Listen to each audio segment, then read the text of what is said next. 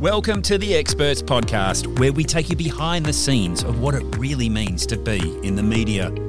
Featuring interviews with media stable experts and some of Australia's prominent media. We'll break down some of the myths, the fears, the skills, and the knowledge needed to succeed in the media. The Experts Podcast is for the business owner, communicator, PR professional, leader of industry, or anyone looking to develop their profile to be a recognised expert. The Experts Podcast is powered by Media Stable.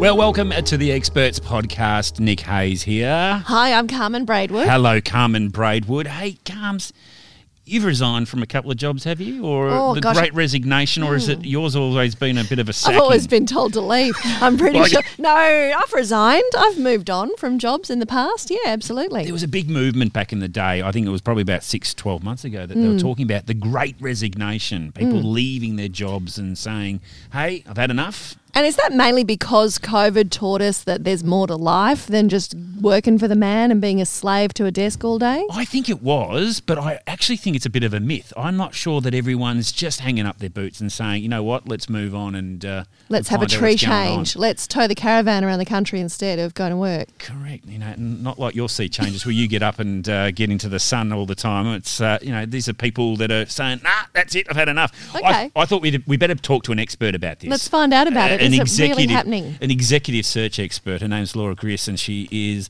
a director at Acacia Executive Search. Welcome, Laura. Oh, thank you. Thanks, Nick, Carmen. It's uh, is it is the Great Resignation really happening? Is it is this just a myth, or uh, are people really finding it uh, this time? This is the time to actually call it quits. I don't think there's a great resignation, but there's a lot of movement in the market. So, a really interesting thing happens when there's more jobs than there are people. Risk appetite goes up because I know I can get another job. So, when when it's a tight market, everyone stays in their jobs.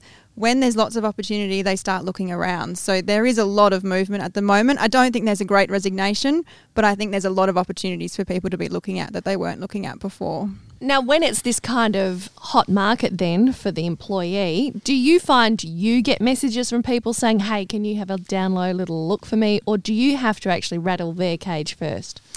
So the way that it works for us is a company comes to us and says, I need this person. I know it's going to be really hard to find. I mm-hmm. know they're going to be in another job. So you're going to have to be out there approaching them. So now it's really about the pitch more than ever. It's about why would someone leave their current job and come and take a job with you?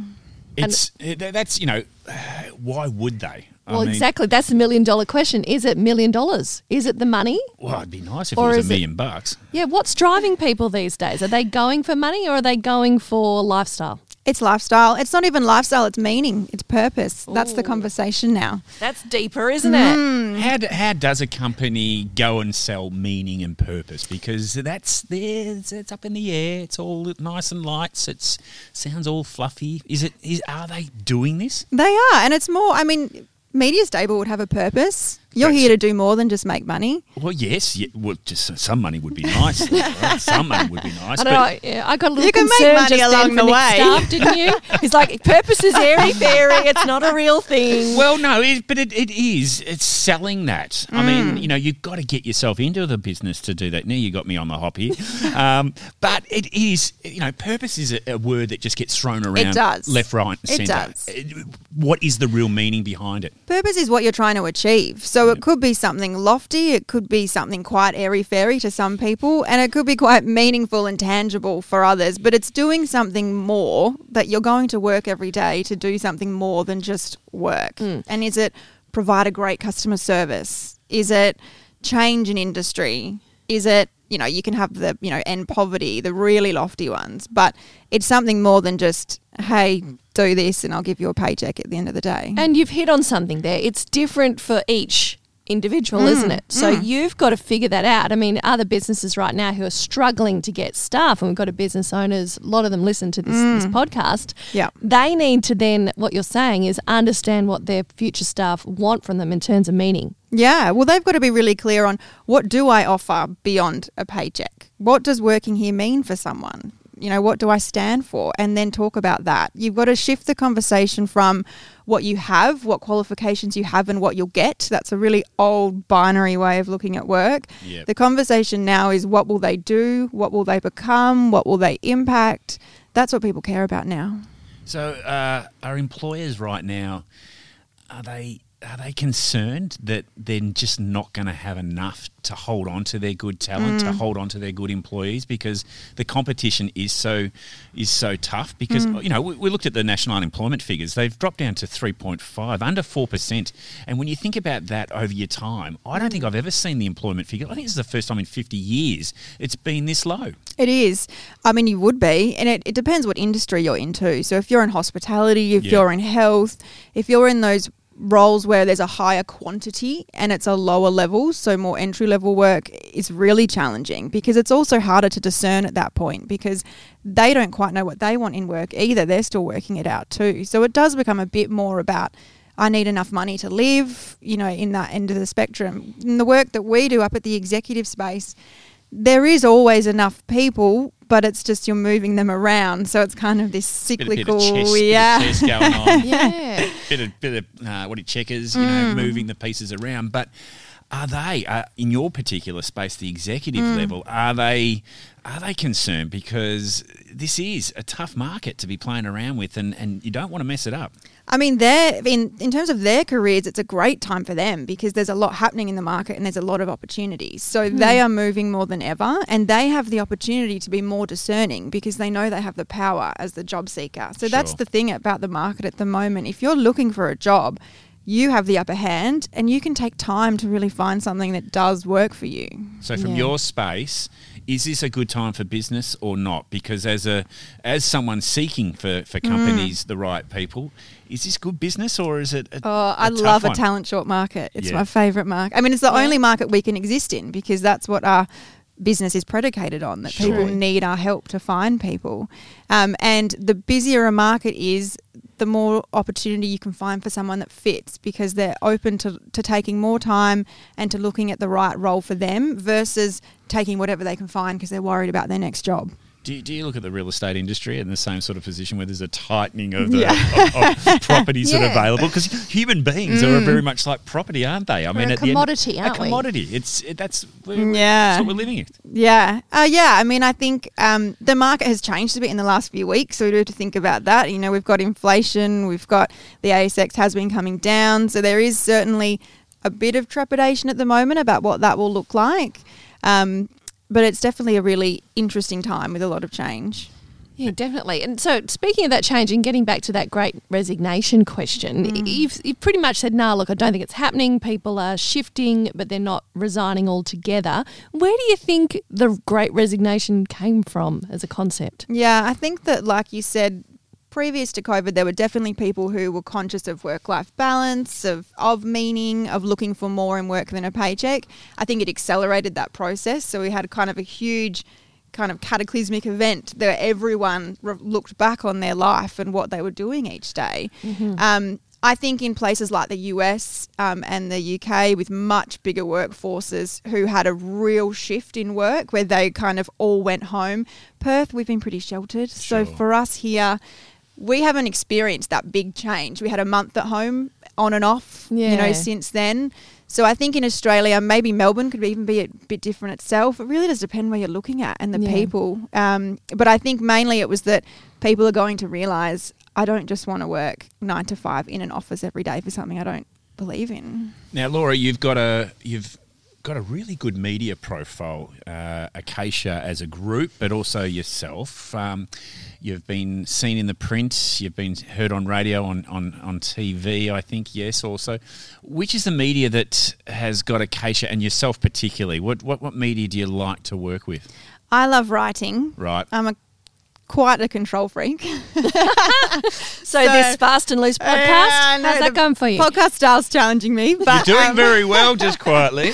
I like research. I like writing on something that's topical. I like knowing exactly what will be in print. So that's my comfort zone at the moment. It wasn't the first time I wrote it. I was terrified the night before the first op-ed I had went out, and I was thinking I was going to have all these people reading it and fact checking it or coming to me with um, responses, and it was really positive. So I mean, the more you do, the more comfortable you get.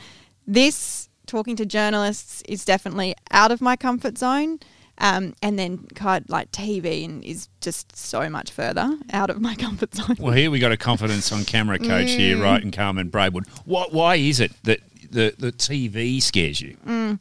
I think it's thinking on the spot, and I it's a skill you need to learn, mm. right? Like anything else, you know, you have filler words that you use. There's just the fear factor of not having done it before.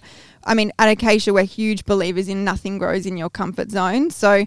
I have no intention of just staying in my safe place of writing, but it's kind of I'm just staging my way at the moment until it becomes more comfortable. Would you say it's a connection to perfection? You want to know what you say is going to be Absolutely. bang on right? Yeah. But we don't have to be perfect in all of this, do we? And I, I love the fact that you were concerned about your first op-ed, that mm. you thought, oh my God, people are going to fact check or think. My greatest fear is that they wouldn't fact check or they didn't make a difference. Yeah. Because that to me would be saying that what I've written or what I've done isn't relevant. Yeah, good point. to people. So I, I think you, it, it is a scare, and it's a fear that many have, don't they, Carms? Yeah. You, you've got to get past because I'd rather get more comfortable with the fear than comfortable with the status quo.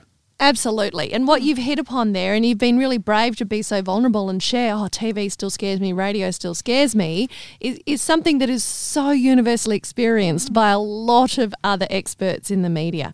And the one thing that us in the media really want from experts is to, to feel the fear. Do it anyway, mm. and to surrender a little bit to the fact that your lack of perfection is actually what will endear you most to our mm. audience. I know you want to be human, right? You want to do business with humans. You want to know Correct. the person. So being relatable is great. It's just scary. It is a little, and and believe me, I'm really good at the imperfection. I, I've been imperfect. mastered it. I have mastered imperfection to the The greatest comfort level. of imperfection. Oh, I love it. In fact, if I do, if I'm not imperfect, people will say hmm. that is not Nick. Um, one thing I do love about what you do, Laura, and hmm. particularly for any of the radio interviews that you've done, is how you amplify it afterwards. And I think I've mentioned it to you a couple of hmm. times because I almost want to. I need to get the number of the person that actually does the back end work of presenting your work. Uh, a radio interview with good images and also Yep. to uh, presenting it on the different social media platforms. It's so critical for experts to do this. And you've got a little secret sort of uh, arsenal in in the back room there at Acacia, haven't you? Your husband. I do. Your husband does all that work. Tell us a little bit how he does that. Oh, so they're, I mean, they're audiograms essentially, but he's a sound engineer and a TV presenter and a voiceover artist and a videographer. It so he's all one of those. helps. Yeah. See, I mean, everyone that's listening to this right now is just going, "Oh, why isn't my partner a videographer, Oh, a sound mm. engineer?" No. But you do it perfectly. I, I love the way that you present it because it just, it, even just the media engagement itself is almost secondary to the way that you amplify it. Yeah, and I think I mean my husband is incredible, but before he even came along, we were really conscious of you know our profile on LinkedIn, which is our space, and making sure that we put things out that weren't about us as well. You know, who's our target audience? What do they want to hear? Um, how do we let them see a bit more about us? You know, one of our values is human and being humans, not being corporate kind of machines. Sure. Um, so being really conscious of how do I put this in a short, punchy, visually appealing form that someone's going to look at and engage with. They're not going to go read a long blog post anymore. They're not going to listen to the whole podcast interview potentially either. So Well, where's a really they're great line? They're 13 minutes into this one, Laura. They're going to keep going, I dare say. Uh. No, that's exactly right. So making audience centric content, right, is mm. coming to your audience and where they are, which sounds like what you guys have absolutely mastered. My audience is busy. And very often people think, oh, if I make it all about me, my audience won't want to hear that either. They actually do, but you just need to put it into a way that makes the audience understand why it's relevant to them, right? Still adds value. Yeah. Yeah. So important. So, um, very handy having the production team there at home and ready to go. How, what kind of kit do you guys use? What do you make sure you take with you when you get a media engagement? pretty much just our brains at the moment. I, I um so for us, I mean, we've got a piece in coming out in the West this week. Um, so at the moment, it's just us understanding what they really want to talk about, doing that prep prior. I mean, I like you said, I'm a perfectionist. Too much so. So for me, it's really focusing on the prep um, and then being being there when they when they need us. The turnaround as well. Yeah. The How much time do you have to get a Not enough. together? I think I've learnt through working with Bev and Em that the faster I can do it, the better it's going to be on, on their end. So if something topical comes up, if I can write a piece that night, I'm much more likely to get swept up and it get printed. So the speed of response has been a thing that I've had to learn that I kind of have to make time when it's when it's happening. And does it deliver though? I mean, at the end of the day, you mentioned that the very first article you put out, you were more worried about people being negative towards it. What kind of responses are you getting from the op eds that you are doing in the West? Incredible. I get um, each time I print, I think I'd probably get about twenty people um, on LinkedIn message me that I've Wow. never never spoken to before that say they've read it and they have commentary around it. The recent one I did on females needing to negotiate more and the pay gap, I had men uh, message me saying that they'd had that happen to their daughter recently when she'd gone for a job. I had a analyst at a firm um, email me saying he'd done some reporting on it before and sent me a report. And then I just have people contact me, board members and executives, that um, when they're looking for a job, they say, "I've seen you in the paper, and I want um, I want to talk to you about it." How's that for a turn on investment? Mm. It, it is, and I think you know the way that you've gone about it too, Laura, is the fact that you know you wanted to know what your audience wanted to hear. It didn't go about saying "look at me, look at me." Mm. It was more about what can I do to help or to educate. And when you get that, that's the kind of reaction that you've got real audience mm. now. You've got real networks that understand who you are and what you stand for, and that's what we are. That's all we're trying to do in this in this Yeah. game is actually build our networks and get people to understand what we do stand for. Mm. Or- and importantly, there build trust. Right, so that it's value, yes, it's education, but it's actually just fleshing out the human mm. being behind all of that value and education. That at the end of the day, your competitor could, your competitor could do just as well. Mm. So there's something about the way you deliver that that is unique, and I suspect it's actually when you pump out those op eds overnight that's the key, right? So before you let your little attachment to perfection come in and ruin it all, you're actually just letting that, letting it flow, letting that initial thought come to you, and that's what works really well with this kind of content too. Just being natural. Yeah, yeah. I, I, I think sometimes we over we overthink it and we try to over polish everything, and that is, and to our point earlier in the in the podcast, is that the more human we are, the, the greater connection that we're going to make. And I think we've just got to let loose. And that, I think the great thing, and to to Em and to to uh, to Bev's point around quick and speed. I mean, media itself is a machine that it needs its content quickly, and you've got to be topical. You've got to be right at the right time because you can miss the boat by minutes, can't you, Carms? Because like you know, a story just keeps moving on to it. The twenty-four hour news cycle. They're not holding. They're not holding the bus for anyone. No. They, they want. They want you on that bus. They want you now. Yeah, and you do have to kind of go with that flow. I feel the same way now that I'm making content for my business too. Is that if I don't seize the moment, it's gone, hmm. right? So something could come up on the news, and I go, "Oh, I can do a little thing about that about confidence on camera." I, no point writing it for thirty seconds in my phone notes Yep. and going, "I'll go to that on my shooting day." You're far better off to go. Who cares where I am? Let's stick a camera in my face and just get it done. Do you ever do anything like that? I don't do camera in my face yet. I've got to say, but I, I think You got a husband that's got a Uh, camera no. right there. Oh, I d we did do a video recently. Sorry, but um, Yeah? and that was ad lib. That was he was there, and we thought let's just try and film something, and we did zero prep, and um, I think he had to edit a fair bit, but it did come out quite well. That's editing is your best friend. Yes. Um, I think it's, like, I guess what you're saying is progress over perfection, right? And just executing and actioning. So not spending too long thinking about it. So, yeah, the last piece I wrote was, I think it took me half an hour.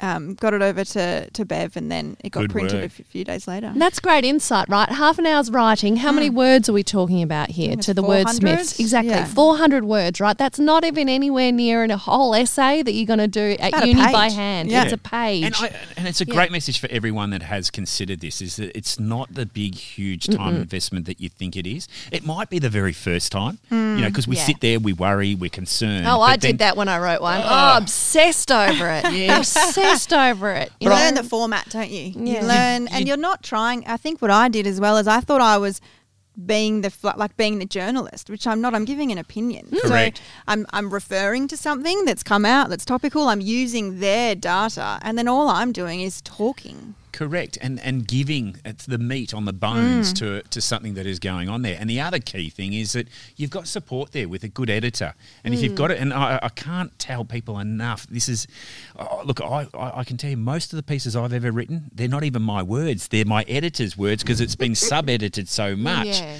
But get yourself a good editor out there. Mm-hmm. I mean, it could be someone in PR, it could be someone in communications, but someone you trust to go over your work and get that reassurance that you hmm. are what you're delivering is spot on. Because you know you might think it's the greatest piece you've ever written, but it might absolutely have zero newsworthiness at all, or- Yes. or, opinion position at all. Yeah. Get someone that you trust. Has that ever happened for you when you've thought this is the angle and then the editor's gone, nah, this is the angle over here at the end of what you wrote? Yeah, I mean, I I mean, the the calls are so great with either of the women. They've been incredible. So we talk through what's happening in the industry, and and I'll definitely have ideas which I think are super fantastic. But does that appeal to the general wider population? I think is the thing I've learnt the most as well. So I can't just be talking about something that only affects a subset of two or one percent of people because it's hmm. not broadly appealing. So what do I know about that can apply to more people is what I've learnt to really think about. Be broad. Yeah, be broad and, and think about it can still be my subject matter expertise, but it will have an implication that's wider than just what I do every day. I Yeah. think the great resignation is a very good example. We want to talk to a recruiter about this very broad topic that affects a lot of people. Yeah, absolutely. Now you've got an offsider that you work closely with, Abby. Um, is she more? A, is she a writer? Is she more TV, radio? She's a TV. She's a so we're huge believers in psychometric profiling. We know each other back to back anyway. We've worked together for years and years. But um, I can say I'm analytical, thinking, process driven writing. She is big ideas, lofty, extroverted. So she is fantastic with people. Um, And she does her best thinking out loud versus writing it down. Um, so her skill is definitely radio, TV. And it's great to have that balance. And it's great to know what you're good at too. Yeah, absolutely. Now the the Kalgoorlie has a, a big mining festival, Mm. big mining um, Diggers and dealers. diggers and dealers Festival. Thank you. Well, Expo. well, it, it depends which way where you're coming from. Yeah. Some of them Yeah. treat it like it's a festival. It's some true. of it, some of it treat it like it's a it's a big thing. But The pubs feel like a festival during Diggers and Dealers. Well, it's yeah. about the time. It's it's about the only thing that gets Kalgoorlie moving, other than the Kalgoorlie Cup. Mm-hmm. But uh, I do recall a, a massive op-ed piece. Well, actually, a piece in in the West. Because Mm. When you think of mining, you, you traditionally think of the sort of the white-haired men, um, old and you know scaly type sort of thing. Sorry to all the mining executives out there that are listening to this, but um, it's not normally a place there for women. But you um, featured in a massive piece that I think got a fair bit of attention. It did. I mean, I think every nearly every person I saw at Diggers mentioned it. So yeah, it was the front page of the business section the week before Diggers about how we were having our annual uh, function there. We always had kind of the first function at Diggers, and Abby and I have been going since we were in our early twenties. So we were trying to promote that um, networking is really important for women. And it's, I think it is still a reason why there is a diversity gap and a pay gap. It's kind of seen as a masculine thing. Conferences are seen as, you know, the boys going out to Kalgoorlie. Um, and it's actually really beneficial. So we were trying to promote that it's really important for people to still be going to those things. This year we've actually changed again and we are having our diggers function in Perth on the Friday before we go to Kalgoorlie. Oh, yeah. Because what was we- the thinking there? We haven't been able to get the female representation that we've wanted at our function in Ah. Kalgoorlie because people still aren't going there. So Yeah. we thought it would be great to create an inclusive platform in Perth where we could have true 50 50 representation Very smart. and hopefully try and show women and people that networking is really important and that it's not a scary male thing. Yeah. It's a really beneficial business thing that everyone needs to be doing. So that difficulty to bring women to Kalgoorlie mm. for that event, what do you think that says about the state of the mining industry right now? Oh, it definitely says that it's got a big PR problem. Mm. And I think, it, I mean, it's there's obviously things that are happening in the industry that aren't great, and we've seen in some of the reports that have come out that that is happening. From my personal experience in mining, I've been in it my entire career since I was in my early 20s, and I have had a fantastic career. Um, so I think it is. There is also a really a real PR problem that we need to fix. Yeah. Are they improving though? Because the amount of reports and news stories that Mm. you hear now, the big miners, the that they are clamping down Yeah. on behaviour. They're Yeah. clamping down on even, I suppose, the sort of the, the glass ceilings of executives within the, the industry and looking to diversify. Mm. Is it heading in the right direction? Absolutely. I mean, our board representation is currently at 30%, just hmm. over 30%. 10 years ago, it was 8%. Yeah. Yeah, great. So the board, I mean, we're leading the way with board because it is it is kind of where you start, and then you hope it trickles down. Our executive representation still isn't as high as it needs to be, and and that's an issue with pipeline of talent as well. We don't have a lot of women who have run businesses before, which is typically where you employ a CEO from, Yeah. someone who's had that background.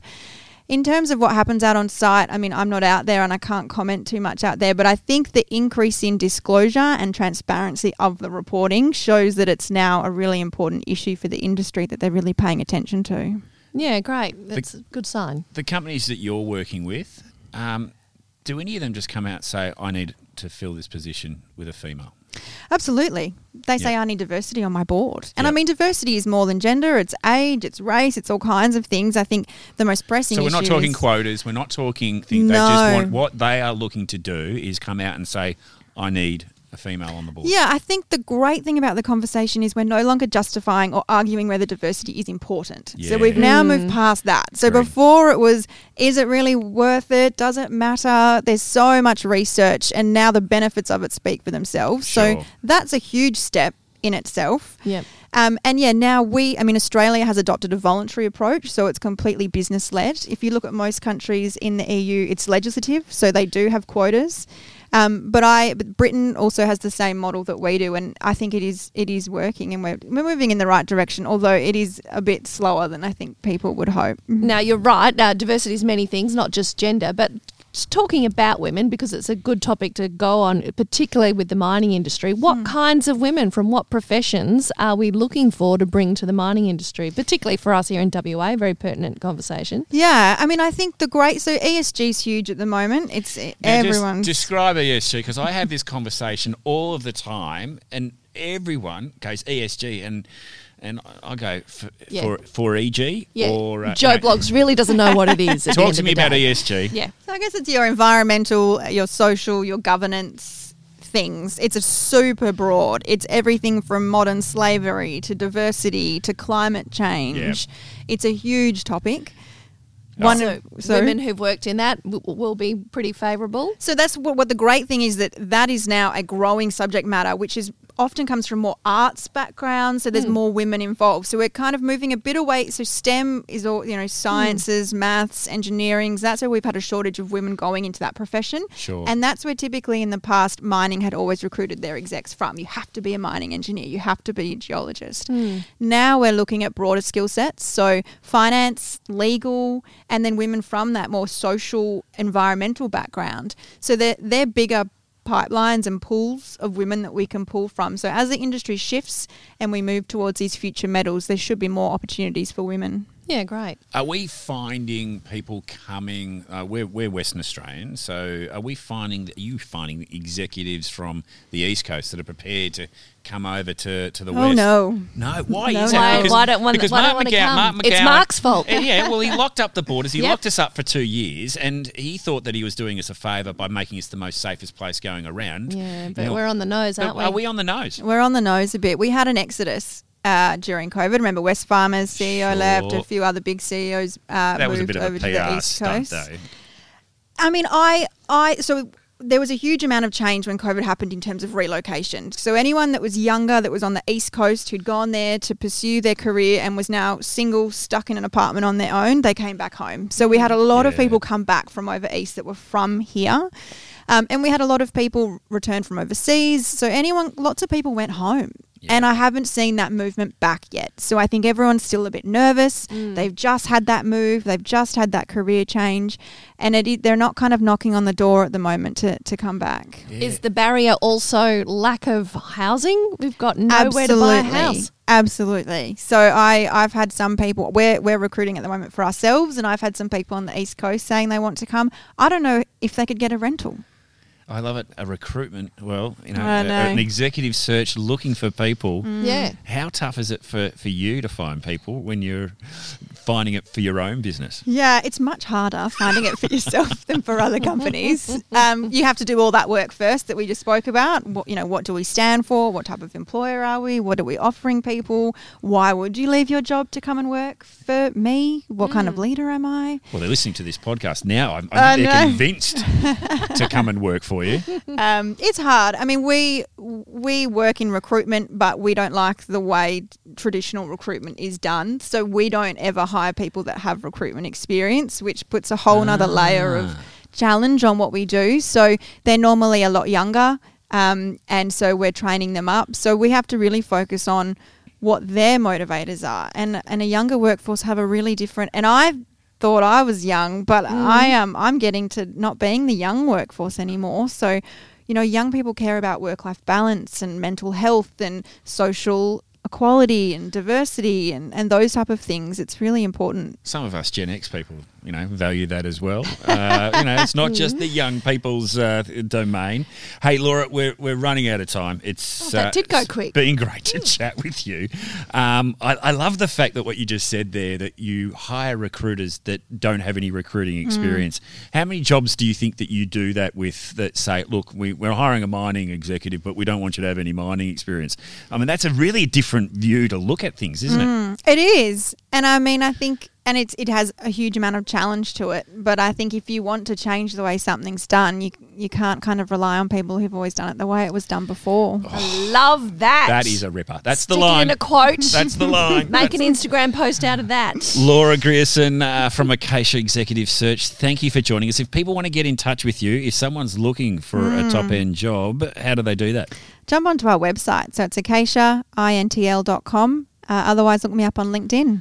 And What- check out the amazing content as Amazing well. Amazing content. Check out uh, Laura on, on LinkedIn because the content is gold. And uh, her husband, Jesse, does a, an amazing job presenting that. And I know that everyone listening doesn't have a Jesse sitting in their corner, but you might want to find one because uh, that's the way to do it. Another good one comes. Loved it. Wonderful job. Well, thank you for joining us, and thank you, Laura, again. And uh, we look forward to having your company when we talk to another media or another expert. We'll see you next week. You've been listening to the Experts Podcast, powered by Media Stable. If you'd like to get in contact with the team, head to mediastable.com.au.